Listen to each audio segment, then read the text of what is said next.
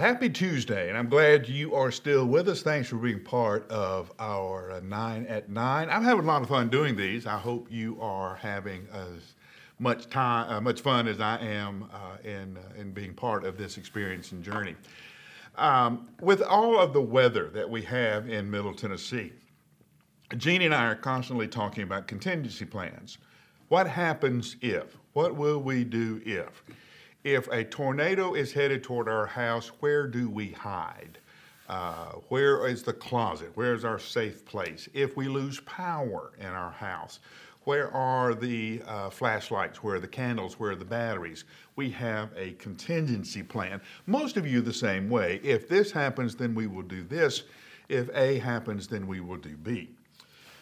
so let me ask you this. We have a lot of people talking about following Jesus who don't. Is your relationship with Jesus, is your decision to follow Jesus, is it a contingency plan? Let me tell you what I mean.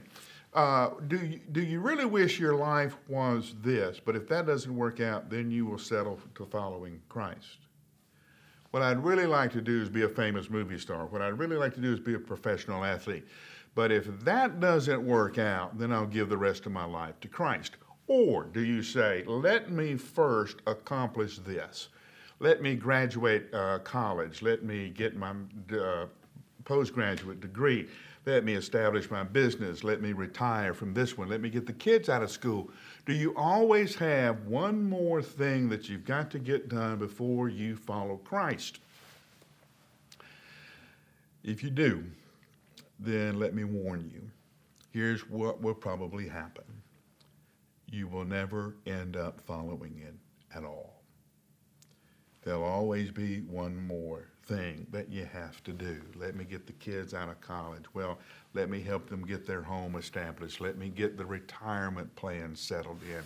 Let us sell our house and downsize. Let me go make my funeral plans. Then I will come and follow you. See, there's always one more thing.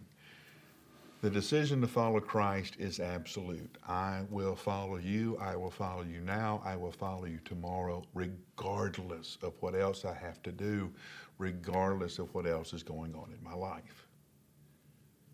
So, this Tuesday, let me ask you to think about this. Was your decision to follow Christ a contingency plan, or are you all in? I'll give you 60 seconds, and I'll see you tomorrow.